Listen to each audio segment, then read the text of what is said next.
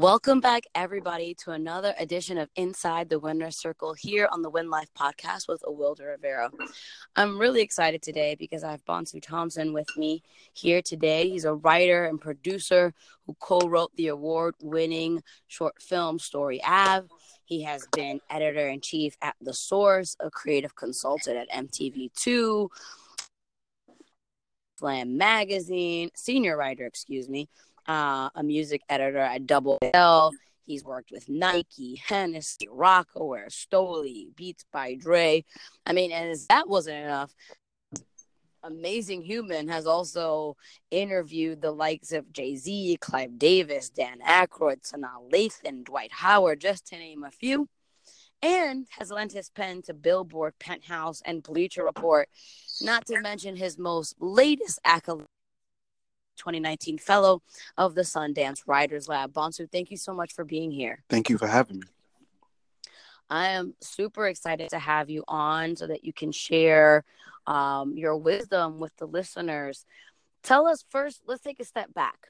Mm-hmm. Um, clearly, are creative. You know, you're not just a writer, but you've also produced, you've been in the film space and in the print space and that's not something that we see a lot um, so already that's worth noting. But tell us let's let's go back to the beginning. When you were young you know when you were a little boy is this sort of what you had envisioned for yourself? Uh, not at all. Um, i mean i had a very limited vision i mean the world was also very different when i was you know a young man um, when i was a boy um, well first off i don't really remember not writing that's probably um, I, I, was born a writer. I can I can honestly say that. Um, and I really have to credit my parents for that. You know, they um they fostered that from young. I was attracted to words and stories and characters. Um, you know, longer than my memory serves. So um, um, you know, but when I was younger, you know, I just figured I, liked writing. I liked writing short stories. I figured I just, you know, I'd write a book when I get older, right? Um, you know, you don't really have a a um a wide uh view of the world and, and all its options at the time. You know, this is you know we're talking like late seventies, early eighties. So um, you know, I just figured when as I got older, you know, nine, ten years old, you know, I was attracted to journalism, and I figured I'd be like Bob Costas, right? I figured I'd go and you know be a, a sports broadcaster or a news anchor.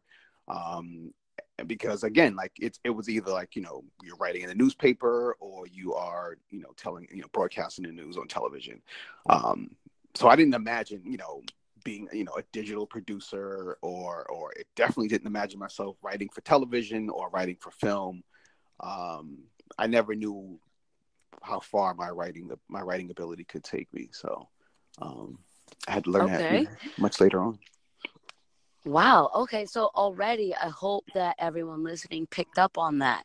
You know, sometimes when we're visioning ourselves older, we don't always know where we're going to end up. And, you know, Bonsu isn't the first uh, person featured on this segment that you guys have heard that from.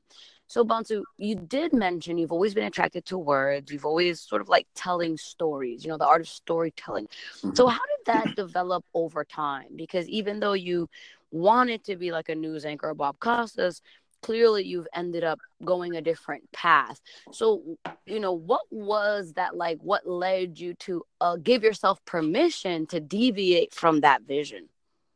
Um, that's interesting. Um, well, okay, well, I guess I took the expected route. Um, I, I mean, I you know, being a writer and and again, like being attracted to media uh, from, as a kid, you know, you just take the you know you take the the conventional steps, right? Like, um, I was attracted. I I had to join my school newspaper in high school. Um, not not to say that the school forced me to. You know, I just felt like that was something that if I was going to get good at the, in this field and that was going to be a, a profession of mine in the future, I had to join my school paper. Did that. Um, so obviously when it came time to go to college and you're looking for majors i went the um you know the journalism route and um ended up at Del State University and uh you know just taking basic print journalism courses this is when print wasn't actual print journalism was a real thing was a major commodity um but the thing was it was very right. rare in the urban spaces right um you know, you had, of course, you know, you had Time magazine and you had Rolling Stone magazine and you had all these popular, um, these huge media brands, but um, the urban spaces they were few and far in between. Um, so, I, of course, being a hip hop baby, um, I was attracted to magazines that reflected my culture.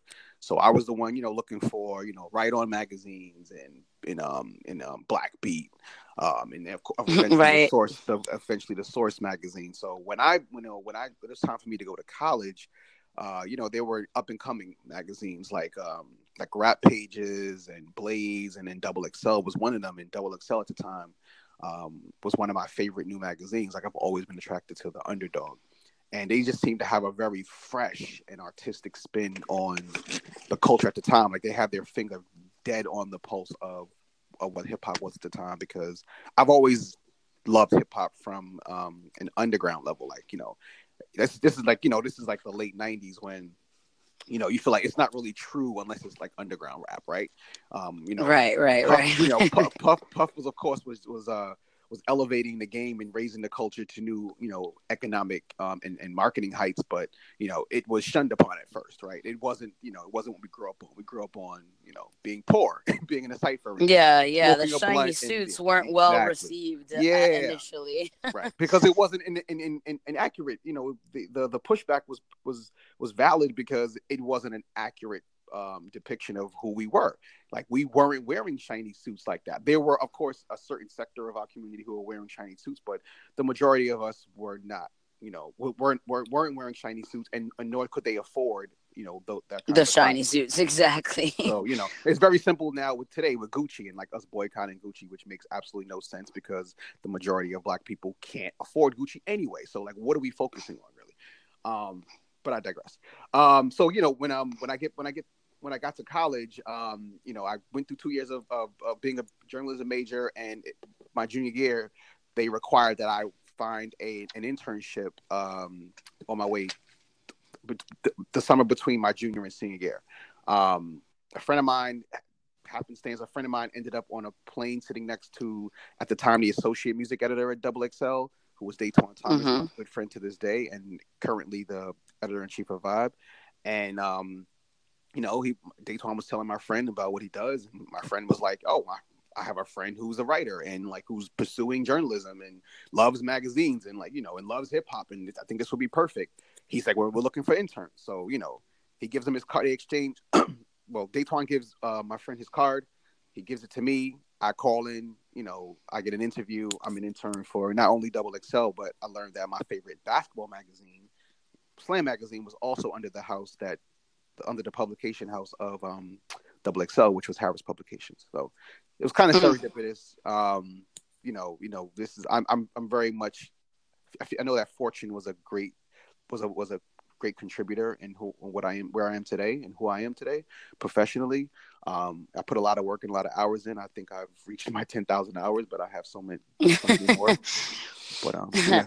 well, what I what I would say to that, first of all, I love how you illustrated that, um, how you talked about, you know, simply because people that listen to the show know that I'm all about, you know, informing your network about what it is that you have going on. Because if people don't know what you have going on, they can't advocate for you.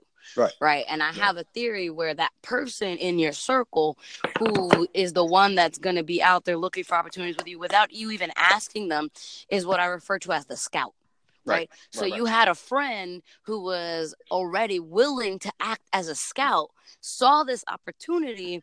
You had, you know, done your part by your praising your tribe, your community of what you were doing mm-hmm. and continuing to be dedicated to, you know, achieving that.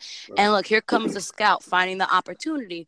You take the follow through right? Because if you didn't follow through with that card, or if you would have just sent one email, it may not have panned through. But and, I, and you... I sat on it. To be honest, I did. I sat on that card. I was just like, "There's no way." It's just I didn't believe it. Like it was too good to be true. You know. Mm, I'm so glad you shared that. I'm yeah. so glad you shared that because so many times individuals are like, "Well, I mean, of course he's so like confident and but it's like, no, you know, he took a pause, right? He took a moment to assess and say, "How does how does this initial action I'm going to take of reaching out to uh, this gentleman coincide with is in alignment with what I'm trying to accomplish, which is the success that Bonsu truly desired, which was to become you know, elevated and recognized as an expert in the literary field, in the entertainment right. field, someone of value, right? Right. right? And it wasn't necessarily that you needed this opportunity to be validated in that way, but that this opportunity logically lent itself to you moving on to the next stage. But I, but I, but I think I did at the time need, I needed that to be validated. I, I didn't, I didn't know what I possessed at the time. I knew that like at the time I'm kind of like just coasting off of my passion and my love. You know, I happen to have put the you know the the, the minimal hours in, you know, the preliminary out, out hours in like working with my school paper and things like that, but that was all just me going after my education, like being self-taught. Um, I wasn't really getting any scholastic training in journalism in high school. Um, you know, I, and you know, even like my my real journalism courses came later on in college, not initially. Um, so a lot of you know what I was at that point of me becoming an intern was really self taught, and I kind of needed to see where I was. It's almost like you know you being a basketball player and like you know like mm-hmm. you're making all of your shots in the backyard, but you have no idea of your talent until you go to the gym and play against other people. Yeah, until someone's blocking you. exactly right. So it's like mm-hmm. I had mm-hmm. to go there and like you know write for somebody who was much more skilled than me who knew what the format was knew the structure and to tell me you know whether i had it or not or how if i did it how far was i off you know? And um i i fortunately honestly like I, fortunately like i really got little criticism from early. I mean they you know before i left that summer after my internship i got they offered me a job to not go back to school. And um of course I wanted to take it, right? Like, you know, it wasn't even about the money at the time. Um, it was just about like, wow, like I can go pro. you know, like I can actually yeah, yeah. I can actually start my career before I graduate. I never fathomed that, you know. Um, mm-hmm. and it was a huge, huge confident booster. I mean, like I'm, you know, I'm seeing I'm a senior in college and I'm already like, all right, I already know where I'm working when I get out of there. It, of course, it didn't work out that easy, but you know, I'm like, I know I have a, a spot in this field, whether it's at Double XL, another magazine. I know I'm I've been validated. So I needed that internship to let me know exactly where I fit, where my skills, my skill set fit in the real world. Um, and you know, and yet I'm ridiculously grateful for that opportunity today. That's amazing. That's that's truly amazing. And you know, so a couple things that you touched on that I really want the uh, listeners to key in mm-hmm. on is that one, you know, you were aware of the skills you were lacking and you weren't too big headed to like go and get the skills, right? right? Because it's so important in our ability to execute to have whatever it is that we need. And while, yes, a lot of it can come from within, as demonstrated with you and the absence of criticism because you had it, right? right? But you were willing at least to put yourself in a position to get that feedback and to get that those hours, right? I love that you're referring it to sort of as your hours because anyone that's listening, whether you're trying to be a dog groomer or write a book or right. just have more peace in your in your mind, right, right. you know, it takes hours. It takes the practice and it takes a willingness to be committed to that. Yep. So okay. So at the point where you decide, you know, you're you're in college, you're about to graduate or you graduate, um, sort of then what happens? Uh, what it like your family we know has encouraged you to write. They've been cool with it. But ha- was there resistance? Was there ever any questioning either from within yourself or from anyone in your environment about whether or not you you know you should move on this path whether it was the right path or maybe you should go be a quote unquote serious journalist? Um, did you experience any of that? No, my family's always been um, very supportive, and I just think you know they were number one. My family, I come from a lot of educators, um, so you know that was always what they put in the forefront. You know, perform well in school. You know, raise you know intelligent human beings. Um, my writing ability was always embraced by my family, you know. And I even re- I was talking to a friend recently uh, how I even realized my mother kind of like hustled my skill a little bit to get me in college, because um when I was in a senior in high school, she would enter me into like these scholarships, right? These scholarship um, competitions, and you know it was like you know you would you would um basically what to get in to get the scholarship or be considered, you had to you have to write a letter. Because I was 17 years old and I was one of the one of the better writers out of everybody submitting, I would usually get the scholarship. So it, so and it's like you know you would you would you would write this letter get considered and if you win you just have to come to us like a little ceremony and then you give like a speech so these were all the things that i've kind of was already like crafting you know to become a better mm-hmm. speaker to become a better you writer. were being groomed yeah i'm mm-hmm. grooming myself with my natural passion so what she was doing was putting me putting my strengths um, up against you know these comp- these competitions against other children basically and then i would get like you know a couple of thousand dollars to help me with school because we were we weren't you know wealthy by any stretch of imagination. Um, but now I see what she was doing. Like looking back, like all of these years, I see what she was doing. It was like, okay, well, the the, the competition. It wasn't about grades so much. Like I wasn't like a an honor roll student. I was pretty basic because I didn't love the school. I just loved my courses. You know, um, I would excel in English courses. I would excel in the courses I was interested in, and I would like have average grades in those courses I wasn't. You know, I wasn't interested in. And um, right you know, and it's like, you know, I had like, you know, I had pretty much a, a long leash as a, you know, teenager also. Um, mm-hmm. you know, mm-hmm. that, that's a whole issue with my family. Um, but you know, it was like, but but the thing was, my my family loved the fact loved the fact that I kind of always had a vision, right? So you know, it, it and it kept me from out of a lot of nonsense because I grew up in you know, you know Brooklyn, New York. So it was a different time, and it was pretty crazy. Like even just going to mm-hmm. from school was a little crazy. So I think mm-hmm. a lot of mm-hmm. times, like having an idea of who I wanted to be or some kind of sense of what I wanted or what I didn't want helped me out a lot. And I think that was appreciated with my family. So they kind of always supported me, even with my mom. My mom, I didn't get any resistance with wanting to pursue, um, you know, hip hop journalism or music journalism. Um, they didn't understand it. Like, you know, this is like hip hop journalism wasn't even yeah, it was very new at the time, extremely new. So you know, like my yeah. parents, of course, knew magazines. My grandmother had the most extensive Jet and Ebony collection. You know, but right, like, right, right, you know, right. Like even when I'm getting like my first byline, you know, you know, I'm bringing home magazines. Like, look at my name in it. They're ecstatic because right. my name was in the magazine. They yeah, have yeah. no idea what I'm writing about. exactly exactly and i mean that's really apropos for you know people that are listening right now because they you know technology there's a lot of innovators out there and a lot of innovators listening so yeah. if you're someone that's looking to get involved in an industry or in an activity that you know no one's ever really heard about you know don't let that be a discour you know don't let that discourage you mm-hmm. just like he has just indicated with his experience you know just because other people don't know what it is doesn't mean you shouldn't do it right. Um, right, and just because people you know may not they may be curious as to what it's actually about doesn't mean they don't believe in you or support you yep. and beyond that you know I love that you also were so candid about your experience in school because for those of you that are listening that are younger, you know, my younger listeners, you know, they may say, well, you, you know, I've had uh, many on many people on that did go the traditional route, and other people that went a completely non-traditional yeah. route. And I, I just love that you have been so candid and saying, "Listen, I got good grades and I got okay grades, and that was just what it was, and that didn't let me diminish what I like to do."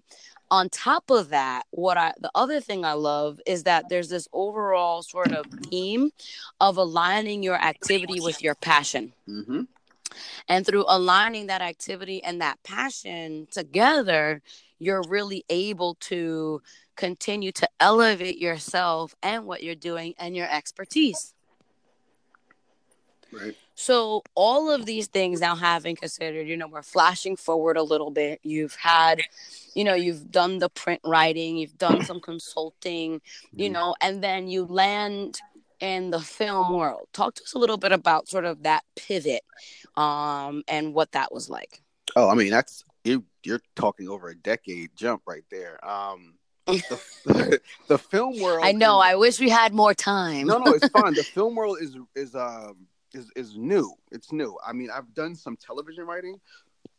Um, and it's funny. The transition was like, you know, I, of course, the foundation of my professional career was print magazine, um, you know, cultural journalism, music journalism, um, concentration in hip hop.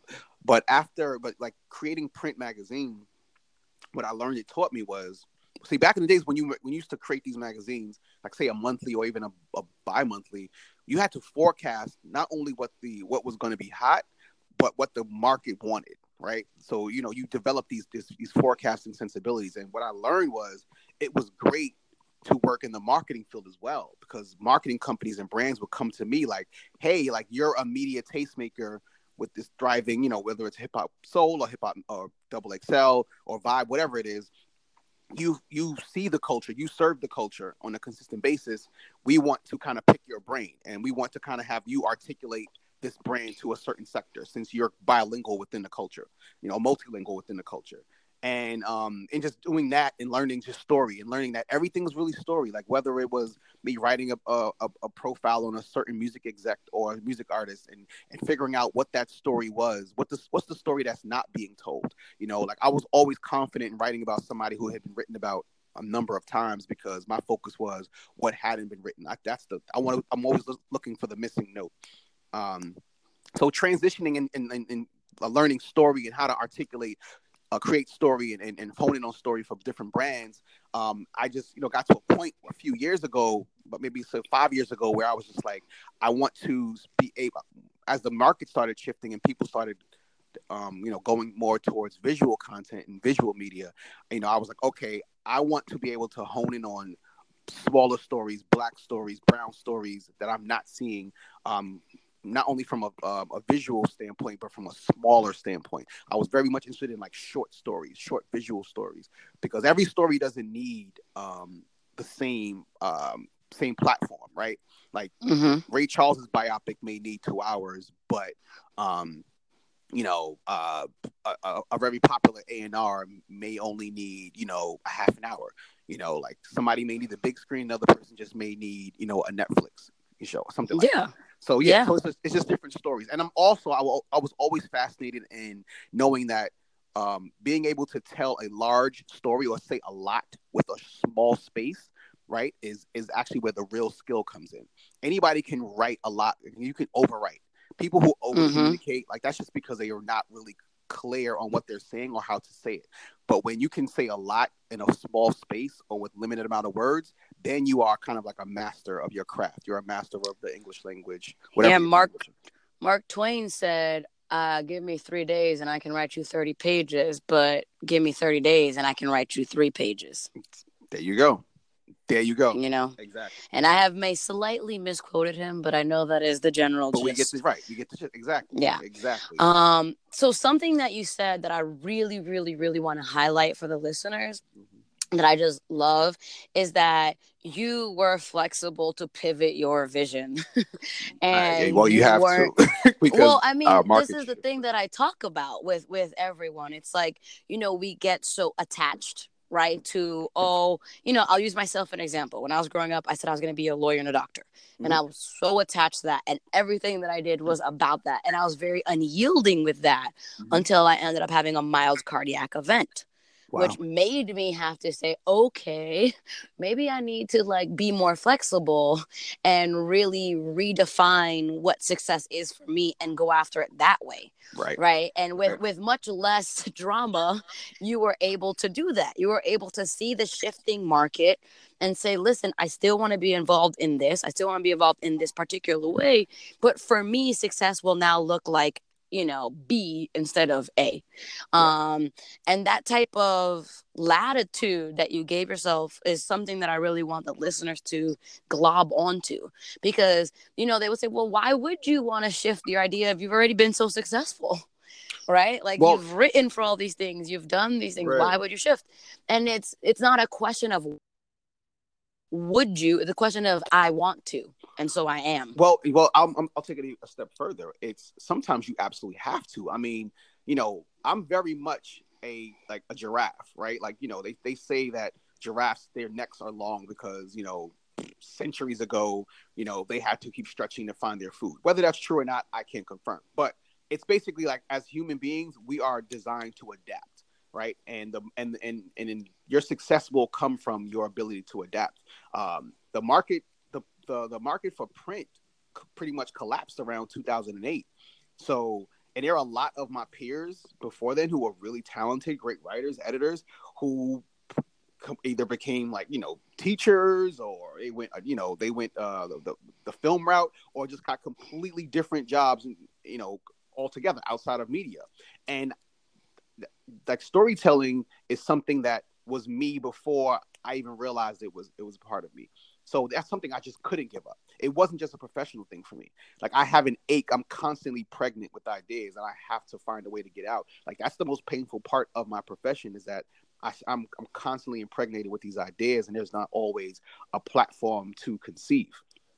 So with me, mm. and what I mm-hmm. good. Mm-hmm. Sorry to interrupt with you. Mm-hmm. No, I'm saying so with me, it was like okay, like I couldn't stick to print magazines when all of these print magazines are are they're going they're going from like monthly magazines to bi-monthly to quarterly to just digital. Like this is the the digital takeover. Everything's going online now. They, they there was a period a few years where they were still trying to figure out how to monetize that.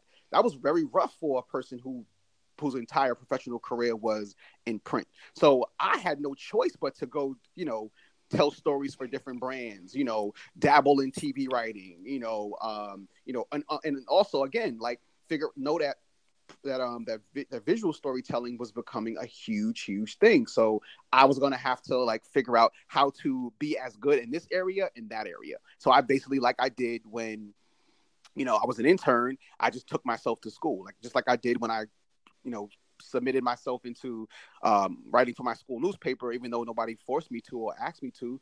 I just had to like start teaching myself, and that's the road I'm on. And that has transitioned from you know having my own documentary, digital documentary series with BET, um, the Prelude, and we did a full season, which I'm very proud of.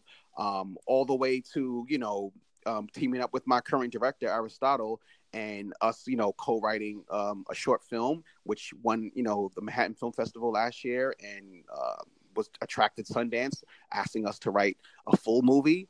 And we, you know, we wrote an entire movie in about, you know, in less than five weeks. Um, and it's all, wow. and none of this would have happened. It's not like I have like formal training in this area. It's just that I've always, I've never stopped writing. I never stopped storytelling. So wait, even though I don't have, um, you know scholastic and formal training in this area i have the basic tools to um, create what's needed you know um, and mm. i'm and i'm learning along the like this whole process I've, every day has been a learning process like we started writing the movie last october and i was a better writer when i went to sundance i was a better writer when i left sundance you know i was a, i'm i'm a yeah. great a much better writer from the two years ago when we started writing that that short so um it's just about constantly you know educating yourself and never resting on how good you are like you know, I don't think Malcolm Gladwell just like rests on his laurels. I mean, you know, like his podcast is amazing. I mean, he's he's he's a you know an award winning novelist. He's he could he could rest on his laurels and like he, he could have rested on his laurels when he was just you know uh, a, journalist. Um, but then he decided to become an author, and then he could have rested on his laurels in that. And now he's an uh, amazing podcaster. So it's like just keep evolving and stay true to who you are. Like I, I don't do what I do just to pay the bills. I do it because I'd ache if I didn't.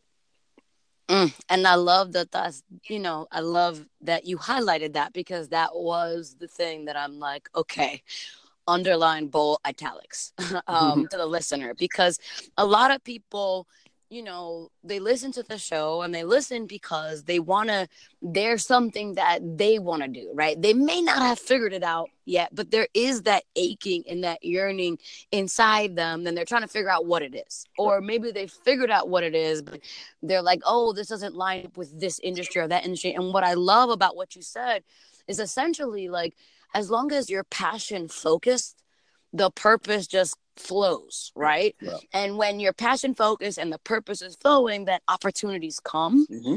And yep. your sort of unyielding commitment to defining yourself from the inside out in that way based on your passions has really served you. Mm. You know, and that's something that I really want to highlight for the listener that listen, if what you're passionate about is art or you know storytelling or exercise yeah, or yeah. nutrition right. or whatever it is that you, animals like whatever it is that you're passionate about if you allow yourself to be driven by allowing to yourself to express that passion in a productive way you'll never feel like you lack purpose and if you take that and you inform your community about what you're trying to do and how you're trying to do it and what where you see yourself, then opportunities will come just like they did for Bonsu, just like they have for me and for so many others who have made that choice. Now, it is a choice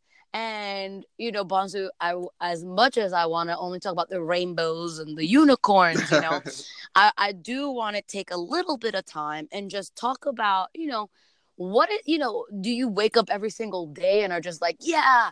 Or are there some days when you wake up and like, oh God, I don't know. You know, like can oh you speak God. to that a little bit? I am I'm an aquarius I'm a very moody Aquarius. So Oh, same.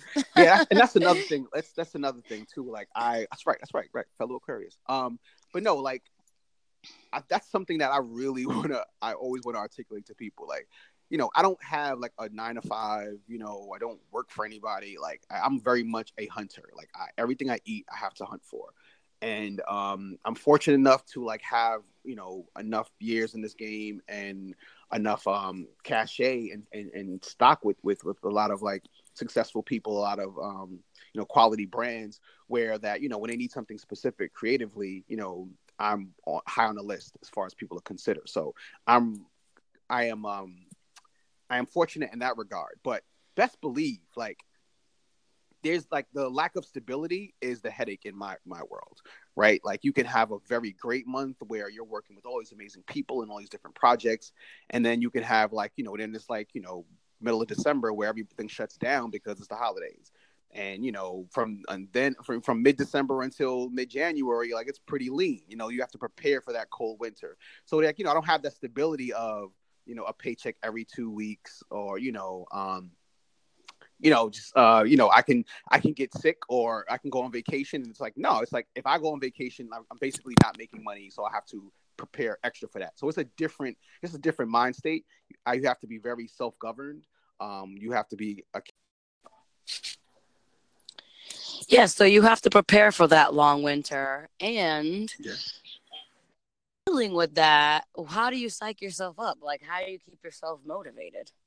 Um, I couldn't, you know, you have to consume what you love. I mean, I, again, like, you know, I am my work, right? Like, I love, just like I'm, I'm writing film right now and, um, I create, you know, uh, you know, digital documentaries and, um, you know, I write essays. I consume. You know, it's like when you know when when you have like a, a, a low time or um, you know you're between projects what you have to do is you have to replenish yourself you know so i consume mm-hmm. the best and it's almost like just what you eat like you are what you eat right so if mm-hmm. I if I'm consuming, you know, like for instance, I went to go see um, Beale Street for the second time oh, last week. Nice. Um, and that's only because I saw it the first time and I was just really mesmerized at how beautiful the cinematography was. Right? It was just gorgeous, gorgeous. You know, black film, of course. You know, classic based off a classic novel, mm-hmm. and then it was just a beautiful, beautiful uh, movie, and I was very captivated by um, by Barry Jenkins' eye. But my, my talking to my director, and he was he um he found the actual score, and we would write sometimes. Some days we would write to the actual score, and I was just like, you know what? I didn't really listen. I was so caught up in the visual, I didn't really listen. So I went back to watch the movie, but to listen with along with the movie and mm. it, it, was a different experience so just like you know training those senses but feeding yourself in different ways um you know it helps me write like you know watching dialogue like right now i'm, I'm, I'm watching true detective um hbo and you know everybody mm-hmm. doesn't love it you know by, this, by yeah. the time this comes out it'll be over but everybody doesn't love it but like i'm getting a lot from it because i love i'm loving the rhythm of the dialogue you know like i'm loving mm. the interaction between um Mahershala, Mahershala's character Wayne and his wife um, you know, and I'm, I'm, i just love that rhythm that they had when they were courting each other, and even the rhythm, you know, when they're going through rocky times in their relationship. Um, because I'm, you know, we're we're working on our second draft for this for this film, um, for this for a sun for a Sundance deadline, and um, you know, like a lot of the dialogue is is is you know I'm, I'm handling a lot of the dialogue and I'm, and that rhythm is very important.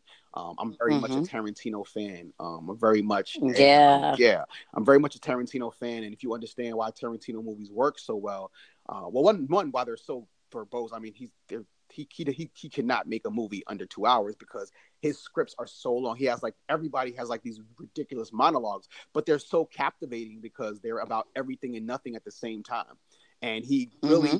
he really hones in on kind of like the human like human idiosyncrasy. Um, mm-hmm. Like even Reservoir Dogs, a favorite movie, but it, the script starts with him talking about Madonna. You know, it's like has nothing to do with the Exactly. You know what I'm saying? So it's just like, exactly. but but you would but what he's saying about Madonna will resonate with some people or open their eyes to something, and like that's what I want to do. Like you know, just take everything and nothing and and and, and give it um a con- give it a a, con- a concentrated um target. You know, and um hmm and, and discovering that rhythm um to create these human um interactions. Is, re- is really a skill, and I'm really um, I'm enjoying the process. Um, I feel like I'm getting better by the day. Um, I feel like I've always, you know, been writing, you know, dialogue in my head. Um, I used to write short Mhm. stories when I was younger. Like me and my brother used to write, you know, draw cartoons, and you know, we used to draw t- cartoons, but we used to create stories with these cartoons. Like that was our thing. hmm We would have our characters and then like, write our own comics, but we, but it, I was very much about storyline. And again, this was just for fun. This would we would do like when Right. we weren't playing with our toys. You know, nobody was Yeah. making us do this. So again, this was just me getting that out, me being pregnant at the time and needing to conceive, getting that get that out some way. So um, it's just the same thing right now, just on a um, a bigger level. Yeah, and and something that you touched on a couple of moments ago, which was just about you know having a hunter mentality and whatever it is that you love to do when there's a lull, consuming that, right? So if you're a yoga teacher and you're getting out of love with yoga, go take a class. Right. You know, exactly. if you're exactly. if you are an artist and you're uninspired, go to the museum. You know what I mean? Right, because- like if you're no matter where you are and- as a teacher, it always starts with you as the fan and the a student. student, So like Right, go back exactly. to that love. You know, go back to understand like those the days that your profession or your craft isn't, you know, treating you well or isn't making you happy, go find the happiness. Because it's always. Right. It's never gonna leave. Like if you're doing what Mhm. you live, you go find the happiness. And I mean, if you're a train conductor and you're just like, you know, you you're just going through the motions to like, you know, put food on your family's table, that's completely fine. But when you're not doing that, find what your happiness is. If, even that's going home to paint, whether that's going to just watching a basketball game, going to the gym and shooting hoops yourself, whatever that may be, the gym, whatever that may be, go find your happiness. I have the great, the huge fortune of um, of having a profession that is that, that also my hobbies and my loves. So it's all Mhm. it's all coincided. So I'm able to live this, you know, when it's not those days I'm not happy where, you know, a, a check comes late or like, you know, I'm battling with an accounting department. You know, I have to go to the movies or I have to go, you know, read Baldwin or go read Coates or, you know, just or watch, you know, television, whatever it is, but something that's gonna make me feel happy. My one of my favorite movies or whatever. You know, just have to go find that happiness as a creator. That's what works for me. I don't know about everybody, you know, I think we all have some kind of creativity uh, within them, but Mhm. I know like there's no like creative muscle in me. Like I am, a, I am that muscle. Like I am all creativity. Your whole being, Whole is it? Yeah. Spirit is creati- creativity. So And I love the, the way that you really sum that up. And I mean, again, that just highlights that when you're living in your passion and you're following your passion, then you're very purpose filled. Yeah. And, you know, regardless of wherever that passion is directing you, it's going to be fulfilling, right? Yeah. So 10 years ago, when it was in print media, it was fulfilling. Present day, when it's in, you know, visual media, entertainment, filmmaking, it's fulfilling. And the thread is that it's still your passion. Yeah. So, man, you have shared so many amazing and wonderful insights um, Thank you. Thank you. with the audience, and you have really given them a lot to think about. And you've, I mean, I'm very much inspired, and it, it I, I get as much from these things as I hope my listeners do. So, Mhm. you know, one last thing Mhm. that I ask everyone on the show is if people have been listening and they're just like, man, yeah, like I can do this. I'm all revved up. Like, okay, cool. You know, and they're like, man, I want to be like Bonsu and like really be in my passion and really fulfill myself with what makes me happy. And even if that's something that I'm doing in my off time, like I really want to commit to that. What's like one last piece of advice that you would give them so they can win life like you? when like I'm still I'm still running the race. Um, but um, That's from where your vantage point, right? But from everyone else that's at the starting line, you're way ahead of the game. I mean, I guess so. I mean, I I feel like a baby because I mean, even now, like I'm a I'm a fairly I'm a very new, you know, screenwriter. Um, yeah, yes, I have the, the great fortune of being, uh, you know, certified Sundance uh, 2019 Screenwriters Lab Fellow. Um, but even it, it's just because, like, you know, I've been putting in 10,000 hours writing elsewhere and, and, and working on story that it it easily translated into something in a, into a new field. It's the same basics, but it's a new field. So I guess to answer your question, um, I guess it, I would start with alignment. Really, um, I know everybody doesn't have the fortune of being who they who they are professionally, as I do. Um, but what I would say is just like really just tap into go from attacking from an ideal world. Like, where do you see yourself? Where do you want to see yourself? Right. And and best believe like whatever you want to see for yourself, it's going to be the hardest to get there. Like whatever your dreams are, whatever your goals are, like understand like you have the right to pursue those, but understand in order to pursue them, it's going to be probably your roughest terrain and mm-hmm. you will be tested the most to get what you really want because the universe is all about testing you. People talk all day about what they want. I want to be rich. I want to be 50 pounds lighter. But your wants are really articulated in your actions and how much work you put mm-hmm. into it. You know, like, you know, if you really want a six pack, you have to want a six pack when you're craving french fries to make that decision. and you have to want a six pack at 6 a.m. when you're supposed to go to the exactly. gym, but don't feel like right. it. If you really want that. So, like, now it's like, I don't even lie to myself anymore because I'm my toughest critic. It's like when I say I want something, it's about I, I, I judge my wants according to my actions. And I'm like, okay, you don't mm-hmm. really want that. If you're not going to get it right now and do that, then you don't really want that. If you don't want to improve your run, then you don't really want that. If you don't want to, you know, purchase it at, at, a certain time, then you don't really want. So it's like it's really you have to be completely honest with yourself, um, and and know what it takes to get there. And like, because once you realize what the the there's some people who if they realize what they had to go through to get their success, they might not have chosen that path anymore. You know, so it's like be completely honest with yourself. Like, don't just say, don't just say I want the destination. What you're saying is, do you want the journey? Because that's mm-hmm. what it's really mm-hmm. going to be about.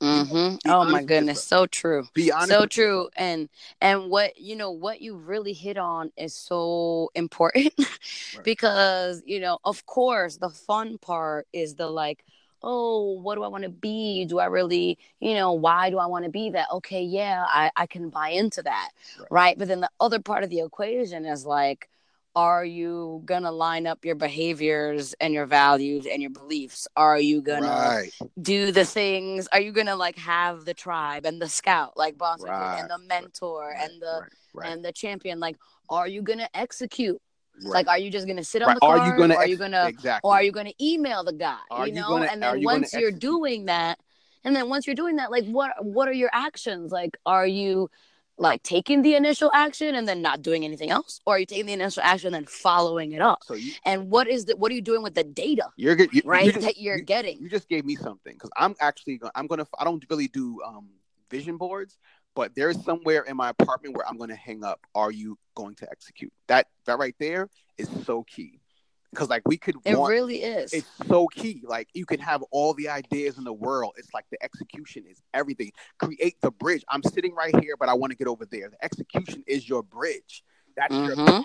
So it's like you know and but that's the that's the real work you know? Yeah. And that's where it's and, and you touched on it you know when you were talking about like the discipline and the commitment that's required and you know when you look at like the Richard Bransons or whatever and, and you're like oh would they have decided to do the same thing? You know if right. they knew it was required. Right. and the truth is is that that's what makes it the greatest adventure is that we don't know exactly what's required but we know we're willing to do whatever it is. And having that fundamental belief in yourself is really essential. Um with what Bonsu said about being in alignment, you know, being ready to execute, being, you know, honest with yourself about whether you're willing to do what is required. And man, like that's really it. Like that's that's it. And it while it, we make it sound like, oh duh, you know, like no, and Obviously. I'm and I will take it's it, not that obvious, you know. and I will, and, and one last thing, I'll take it even further, right? Because this is something that also people don't really aren't really aware of we also we we also um we think it's just about like pick a goal and then run towards it, right? Okay, there's two things to that. Number one, life doesn't work with just plan and execution. That's that's huge, but you also have to be able to recalibrate because life always throws you off course. Mm-hmm. You know, like you could be a straight runner, you could be the fastest runner, but can you get knocked off a course and still finish with a with at, top speed? That's mm-hmm. that's key to life, right? But number two, sometimes we keep running towards a certain goal and we're wondering why we're not getting there. And a lot of times it's because we are choosing the wrong goal. We're choosing goals that we think we should have instead of goals that are in alignment with who we are. Mm-hmm. So And this is, you know, the, if you're picking the wrong horse, you keep you keep betting on the wrong horse. it doesn't matter how many times you go to church. I don't care how many prayers you send. It doesn't matter. You're betting Mhm. on the wrong horse. That is know? so true. And that's why in my, you know, I created a theorem called success math. And one of the things is like, yo, if it, it, your S, right, which is one side of the equation, all by itself could be, you know, the most wonderful variable S that you ha- can imagine. But if on the other side of the equation, it's you're not in alignment. It's not, you know, it's you're not executing. You're not like it's not gonna happen yeah, that's not right? And so that's not for you. Yeah. you yeah so then you have to realize like hey i need to define my success with more realistically. And that doesn't mean don't have a big dream. That just means like hey i want to be a neurosurgeon. Maybe my idea of success that i need to be working towards is going to school to get the information to be a neurosurgeon not i'm going to be a neurosurgeon and now i need to go take How about- test because you haven't done any of the middle stuff How about that? You learn who you are on the journey. You know, it's not about the Mhm. destination. hmm You think you're going towards something, you're actually going towards something else. You just have to get on the get on the road. Hmm So, man, Bonsu, you have been just a delight to have on. I am so grateful that you spent your time with us today. And I can't wait to have people really take this in. And you guys listening, remember if there's anything you missed or if you're like, man, that really resonated, it's as free. You can run it back and listen again. You know, Right. take notes. You know, in the show notes, there's a bunch of links of amazing articles and things that Bonsu has done. If you want to you know connect with them and and you know and what if they want to like reach out or see what you've done what's the best way for them to do that Um, I guess I guess email would be best. I mean, if somebody wants to reach Okay. out, and that's um dreamgeneral at gmail.com. okay the dream general at gmail.com so if you are a writer or in screen writing or storytelling and you know this particularly resonated with you you know he didn't have to give y'all his email now and i can tell you that's his real email Yeah. um And in my in my in my daily, you know, my daily storytelling is you know on Instagram. So that's at um, yeah so Bone- check out his instagram Bonsu Dreams with a Z. hmm Check them out. Um, follow this man. There's only great, great things that I know are going to continue to come from. So keep this mind at the, they keep his name at the top of your mind because you're going to see it a lot soon. So everybody, uh, you know, listen, pay attention, follow your dreams, be in alignment, but make sure you're in alignment for the right purpose. Live Absolutely. your passion. Don't be afraid to live your passion and don't be afraid to do the work. Because remember, if you don't do the work, you're not going to go very far. And until next time, you guys get out there and win life.